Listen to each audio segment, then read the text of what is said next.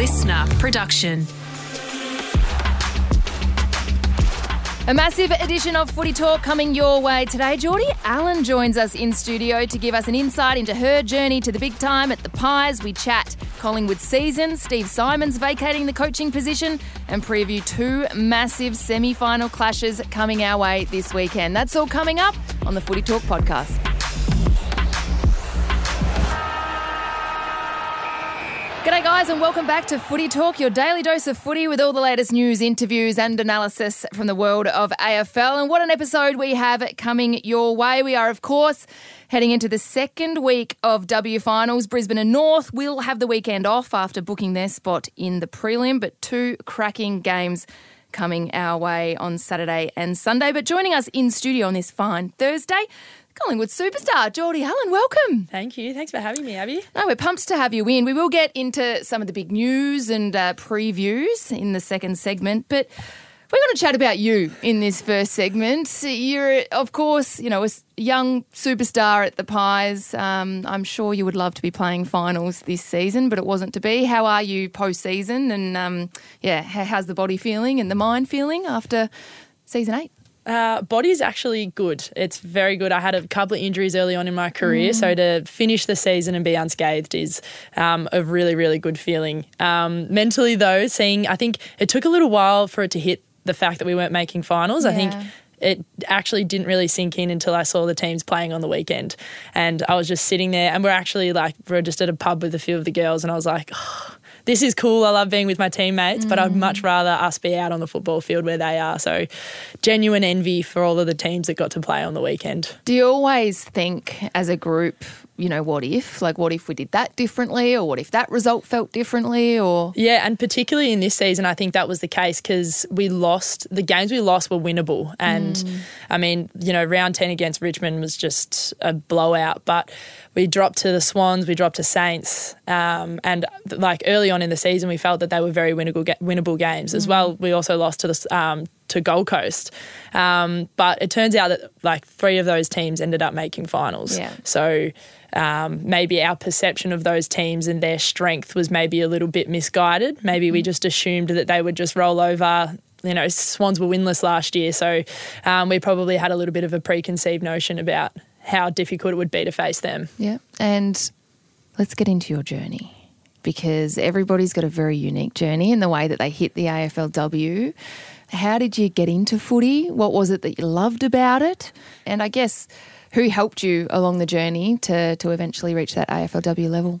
Uh, it started in the backyard with my brother, yeah. um, and I've got two male cousins, Bailey and Lockie, and I firstly I just wanted to be exactly like my brother. So he picked up a footy and I picked up a footy and we raced motocross when we were younger and I only did that because he did it. Like mum tried to get me into horse riding and I had no idea that he was racing motocross at the time and mum uh, unsuccessfully tried to get me on a horse and I'd cracked it and she's like, all right, we'll go past the motorbike track. And I was like, you didn't tell me this is what Jackson was doing all of these years. So um, jumped, swung my leg over a motorbike and then um, when you know the decision was made whether we continue with motocross, it was football in the end that um, prevailed. So played through my juniors um, at the Rye Junior Footy Club. Mm-hmm.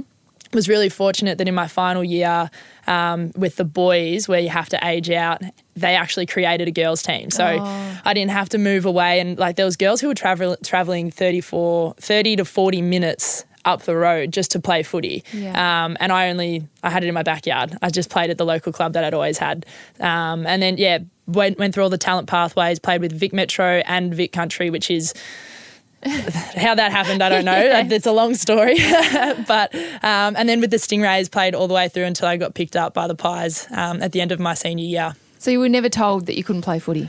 What a dream! Yeah, yeah, I know, and that's how privileged I am. I was probably part of that um, that pathway of girls who actually got to be in it from the beginning. Yeah. Like I turned, I was very lucky at the age that I turned when I did 13 and I could go straight into the Stingrays program and that was the first year of it. So mm. I really was that first wave of um, players. Like you've got Nina Morrison, Maddie Prespakis, Tyla Hanks, players like that who followed the pathway all the way through. Yeah. Um, and yeah, we were the first ones to do so. Well, you just touched on it, but Dandy Stingrays Youth Academy, Vice Captain Vic Metro, uh, 2016 AFL Youth Girls National Champion Championships. You played on the MCG as a youngster, and then, of course, you know, you've come through the entire pathway, but what is it like, you know, because growing up you would have watched football, no doubt, and only ever seen the men, but to be a part of that wave of athletes, as you just mentioned, you know, you rattled off a few names, but you're part of that first, I guess, brigade that have come through from Auskick really all the way through to the elite level. It must be pretty incredible. Yeah, and it's it's nice to sit back and reflect. Like I do actually get a chance um, to look back. I go home back to my childhood home, and um, I used to have all of my jerseys up in my room. So every mm-hmm. single year that I'd make a team, I'd put the jersey up in my room, and they're still up. So it's like a shrine. I walk back into my room, it's like I'm being mourned, but it's actually really nice to walk back and reflect. And you know, I had some fantastic experiences. I travelled the country as a teenager yeah. playing the game I loved, um, and to be able to give that those experiences back to the younger girls is something that yeah I, I really cherish. Who did you support growing up? St Kilda. St Kilda. Yeah. Who did you idolise, players wise? Um, I loved Nick Dal Santo, and I was flat when he went to North Melbourne. I was really, really flat. Yeah. Um, and I actually, for some reason, I remembered oh, Fraser Gehrig when I was really little. Like he he retired when I was, you know, eight or nine. Um, but I remember loving Jude Bolton, and I'm not sure why. Yeah. Um, just a just we an in and under Jude. midfielder. So um, yeah, I, I just remember being obsessed with him. Oh, we love Bolts. He's a good friend of Footy Talk as well. But what about on the the the women's footy I guess, journey. Who are some of the players that before you hit AFLW you might have looked at from the VFLW perspective or, or someone that you followed closely and then in turn once you were drafted, who who's really kind of I guess helped your development along the way? Well, we had some fantastic mentors at the academy. So I had um, Renee Forth, who was a, um, a you, you, would have played yep, with her, premiership yep. player. Yeah, um, she she was actually a mentor of ours. We were in the houses at the, um, the Hogwarts houses at the academy, and she was a leader of Hufflepuff, and I got put in Hufflepuff. so um, so Forthy was someone who I really looked up to, and I got along really well with her. Um, we had Erin Phillips in the academy. We had Turbo Bowers. Um, Ahmed Saad came in and was he was the leader of Slytherin, which checked out. That made a lot of sense. Um, so, like in terms of those mentors that I had, I was it was really special to be able to have people who are in the system um, and learning from them directly. Um, I, I actually said because St Kilda obviously didn't have a license, mm-hmm. an AFLW license when I was, um, you know, 16, 17. I aligned myself with Carlton, so I loved Darcy Vescio, I yeah. loved um, Lauren Arnell. Just like I, I, would remember going to Ikon Park and just loving those games. So I'd probably say, and of course Daisy, like yeah. Daisy was around, and Lauren Arnell was a coach of mine um, through juniors as well. So um, really fortunate to have so many fantastic women who are now I, am now one of those people who um, I'm, I'm sure that the younger girls look up to. So totally. I try and give myself back to them, knowing how much of an impact those players had on me. You went to the first game, didn't you? The lockout. Yes. Was that just like a light bulb moment of being like, nah, this is it. This is what I'm doing. This is what I want to do, and this is where I'm going to be. Yes, it, absolutely. And I think we were like literally one of the last people that got shoved into Ikon Park before they closed the gates. And so we were it. just in standing room. We found ourselves ironically next to the uh, um, the Collingwood box mm-hmm. where the um, the interchange bench, and I remember like watching the ball go up, and I was just like looking around the stadium, um, and just like the noise yeah. and just how passionate everyone was. Um, like I was just beaming. Like I think I was driving home, and like my face was sore from smiling. I went my best mate, my dad, and we just could not stop talking about Aww. it. And you know we'd already got the fixture up. How many games can we get to over the next six rounds? It was yeah a pretty special thing to be a part of. Draft day for you. What are your memories of that? Draft day was possibly one of the biggest days of my life because I also graduated. It was my muck up day, walkout day of high school, and I live on the peninsula. So, um, literally went to like our year 12 final assembly that morning. Yeah. I got called out early to leave so that I could get up to Marvel Stadium for the um, for the draft. Oh. And like dad's pedantic, so we got there an hour early anyway. So, but dad was like, I was sitting at the front of the stadium um, at school, and he was like tapping his watch, like George, we got to go. Come on, like we got places to be. Um, and yeah, I just remember sitting sitting there, and I've never been so nervous. Like my my hands were sweaty, and it was just a real unknown. Like you, you kind of you've spoken to clubs before the draft, and there's people in the room who you recognise, list managers and coaches, and yeah ex teammates and stuff like that. And um, it was kind of like the last moment that all of the people that you'd grown up playing football with like it, it, was it was a graduation of a sense yeah. in, in both senses of the word. Um, and my name got called out at pick number five, and Aasta O'Connor, who was the um, head of the women's academy yeah. at the time, was just to the right of stage. Um, and there's this beautiful video that I always go back to, and she's she's not known for giving hugs. She's not the most affectionate yes. person, and she's just wrapped me up in the biggest hug ever. I was bawling my eyes out. I had to go up on stage and hold my jersey, and I was sobbing, and um, like walked backstage, and all of like Mads Prespakis and Nina Morrison and were already there. Yeah. Um, so I kind of looked at them and I was like, these are people that I've played my whole junior like mm. pathway with. Um, so that was so special. And then, you know, all of the the media and the that that um, carry on afterwards was it felt nice. It was like, wow, this is this is this is different. Like yeah. I haven't really had this much attention before.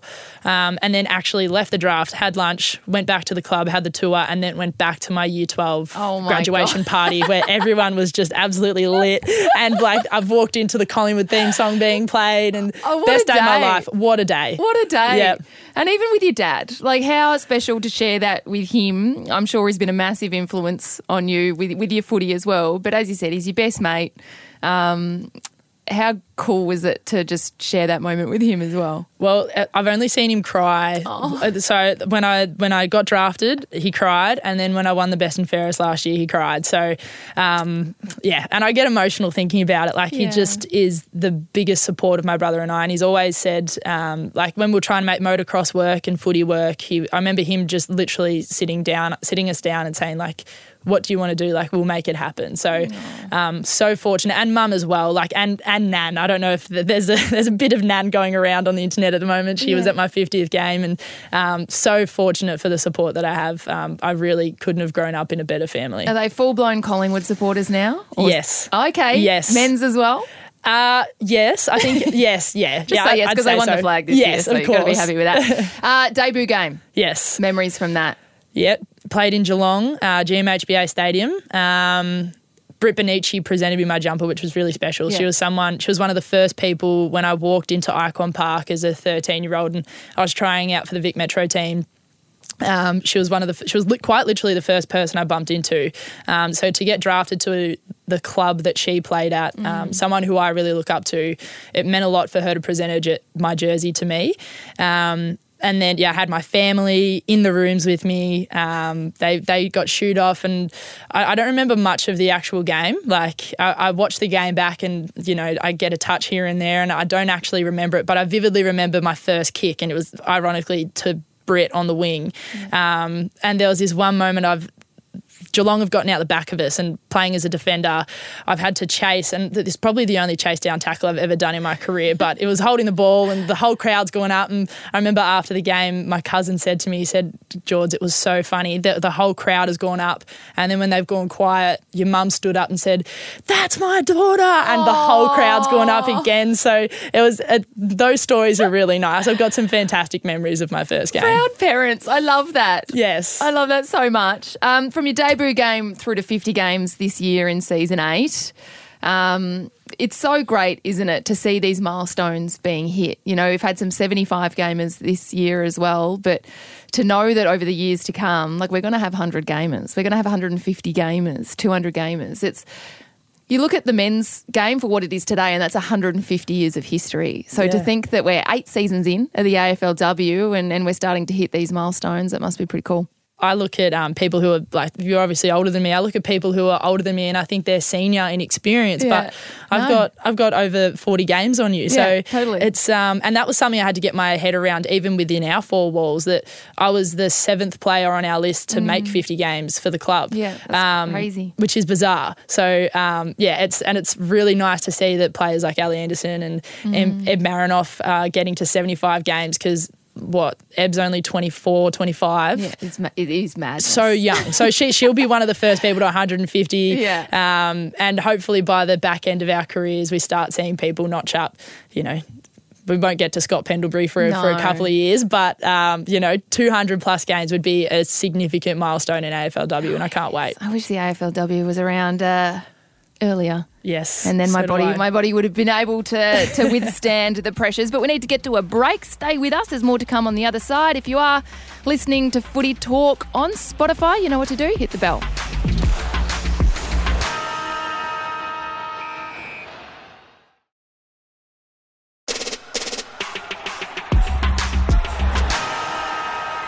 Welcome back. You are listening to Footy Talk, and we have Jordy Allen in studio with us today. Jordy, season eight, it has been a cracker. Um, each and every year, every season, it just gets bigger, better, faster, stronger. The athletes themselves take it to another level. Um, pies aside, how have you seen, I guess, season eight roll out? It's been an exponential growth, hasn't mm, it? So from, even from last year, it's been the the standard. Like we, I spoke briefly about the Swans before. Like you can't just write these teams off anymore. And yeah. um, I think in the past, teams would get away with playing three quarters of footy, but the depth of the competition now, you you can't rest on your laurels and mm. you know let let one quarter slip by because teams are now capitalising on it, which I think speaks to the strength of the competition, and it's only going to grow. Some big news coming out over the last week or so. A couple of head coaches stepping down. Nathan Burke, of course, from the Western Bulldogs, but your coach in Steve Symonds. Talk us through how the playing group, I guess, were notified or found out, and um, I guess your opinions on all of this.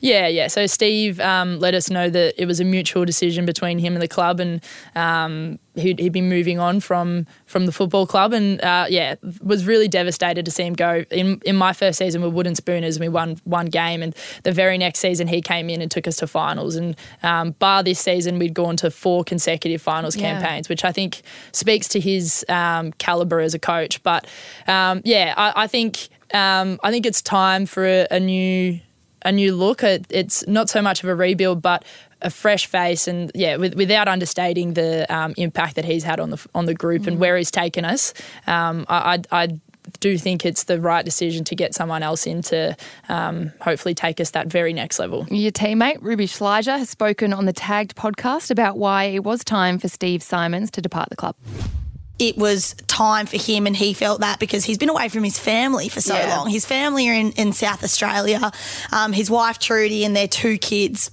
And so that's so hard. I realise he was doing that. Yeah, that's yeah. crazy. So like, how difficult's that? And I mean, yeah. Um, yeah, it's really hard. And obviously, you've got the support network mm. of the club. I mean, if I think like, you know, I'm away from my family and I'm so lucky that I've got the connection of like the playing yeah. group they're like it's my sisters family. and i guess like as coaches like you lean on the club as well but you probably don't get to lean on it as much as a player mm. does because a player you get to complete you've got 30 sisters that you can yeah. be your complete selves around and you can be away from the workplace in in that as well you know it's like a, a sisterhood that you're not just you're not just teammates you're best friends 100%. away from football um, and it'd be hard to have that as a coach as well. So it was, you know, we were his support network, but we were also his work. So you can imagine how hard that would have been. She said it beautifully, didn't it? It's quite remarkable the situation that Steve has been in with his family back home in South Australia and him, you know, wholeheartedly committed to the Collingwood Footy Club. Yeah, it, it is quite remarkable, isn't it? It is, and I think of um, like even as in my role as an athlete, like I still need life balance, but he is purely over here yeah. with the role of being a head coach. He doesn't go home to his family. Like mm. he um, and like as for social networks, he's probably only got the people that he's met at the football club. So um, I, I, just really commend him for the life balance that he had to try and find. Um, and yeah, I think it was due time that he went back and spent some time with his family. Well, no doubt the club is working hard behind the scenes to see who his successor might be. Are there any little murmurs of anybody that might be stepping into that role? I have absolutely no idea. Like, and I speak to you truthfully. I have yeah. not heard a single whisper. Okay. Watch this space, hey? Watch this space. Hey, let's preview a couple of massive games coming our way this weekend. The first one, Adelaide taking on the Sydney Swans at Norwood Oval. Sydney were bloody impressive against the Suns on Saturday night, but Adelaide at home is always a tough task. Yes, and especially Norwood Oval, the dimensions oh, of it. It's no so wings. skinny. It's a mm. running track. it's, it's, that's the shape of it. So, um, and it like Adelaide do play it very well. So, but I think of all teams that are probably going to be able to take it to them there. Obviously, other than Brisbane, who did get the win there yeah. last weekend, it's probably the Swans. They like to use the corridor, so mm. it's the fact that there's no boundary probably isn't going to affect them that much. So um, I'm expecting an absolute ripper contest. As we know, the Swans have exceeded expectations yeah. by far. Um, and I think the a strength of that playing group is that they don't go into any game complacent because they're they're the underdogs, and that's a really powerful position to be in. Another strength of their playing group is Chloe Molloy, somebody that you know very well. Yes, um, obviously played alongside at Collingwood. It's been unbelievable to watch her pick up her life, move to New South Wales, slot straight into this Sydney Swans environment. Co-captain, of course, with McEvoy. Whilst you would love to be playing with her, you must be pretty proud of what she's been able to do with the move north. Yeah, she looks reinvigorated, and um, obviously, I was I was privy to the struggles that she had with her body at the back end of the, her tenure with the Pies, and um, her back was giving her grief, and I think that probably contributed to her decision to look elsewhere. And um, just to see it pay off for her is I'm so proud of her. And to mm. um, like, I'm envious. I was, I was, watching her at the pub on the weekend and I was like, oh, can we just trade spots? Like, I'd love to be playing football right now, but um, can't under underestimate how tough it must be. Um, she's a she's a family woman, so mm. uh, moving away from her family and um, picking everything up and starting anew um, in Sydney, the the big smoke. So yeah. good on her. Um, proud of her and her leadership. And uh, from what I've heard, her leadership has grown in leaps and bounds. So um, the fact that she's been able to go over there and have such a significant impact on the playing group mm. um, and work so closely with Scotty Gowans, who she's worked with in the past,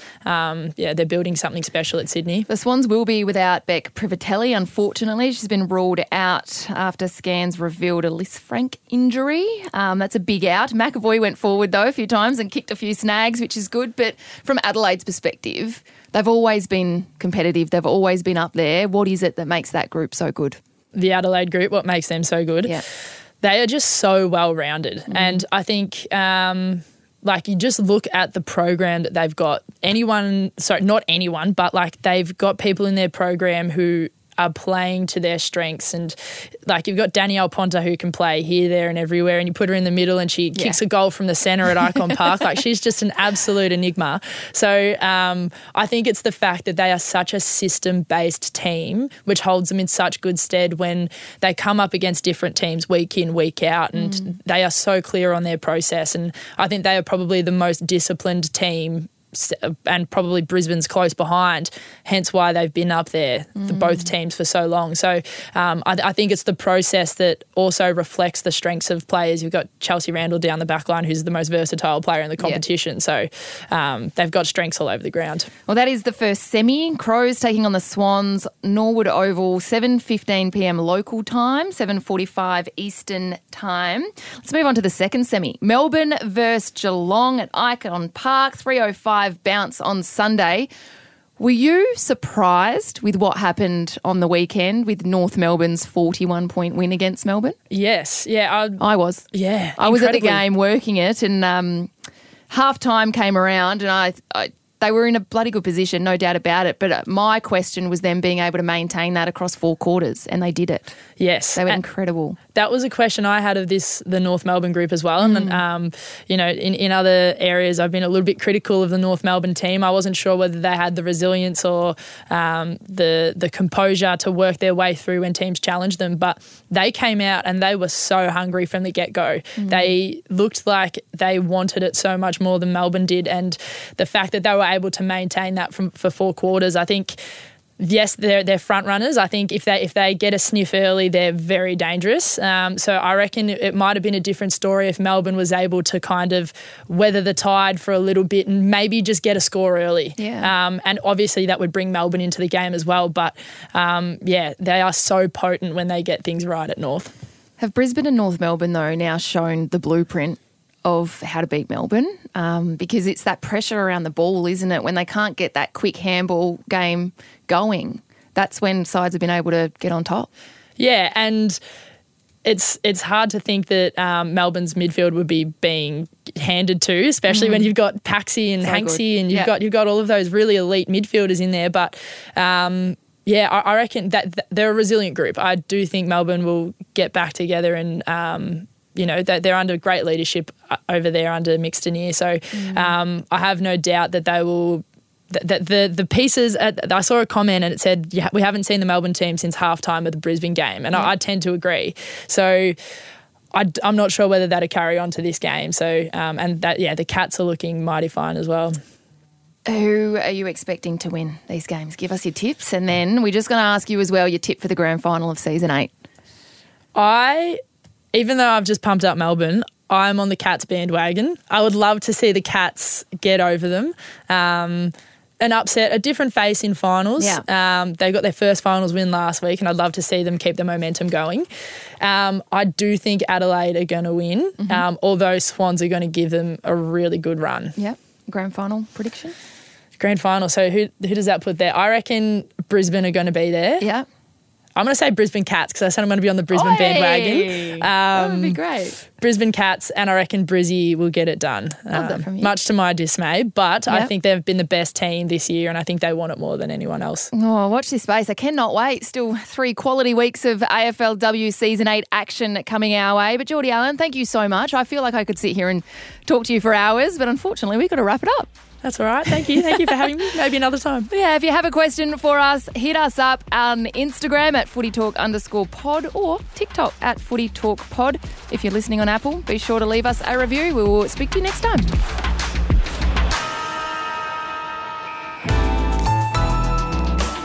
Listener.